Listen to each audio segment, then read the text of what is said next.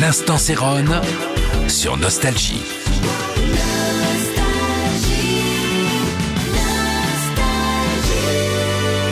Salut, c'est Céron, euh, ravi d'être avec vous et euh, on va être 40 jours ensemble.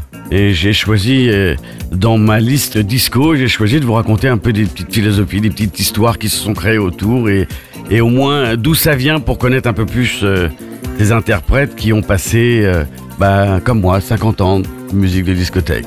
Pour commencer, j'ai choisi Alice Sapridge. I Love the Nightlife, ça date de 78, c'est un classique du disco. Alicia était euh, au départ une chanteuse de rhythm and blues, mais euh, on allait beaucoup à cette période, euh, on discoisait si on peut dire. On allait, on orientait ses arrangements de plus en plus pour aller dans les discothèques, ces lieux un peu euh, pas de débauche, mais un peu, euh, en tout cas très différent de tout ce qui se passait à l'époque, des nightclubs ou des endroits où on pouvait écouter de la musique. Et euh, pourquoi aujourd'hui le disco est aussi fort que presque à ses débuts?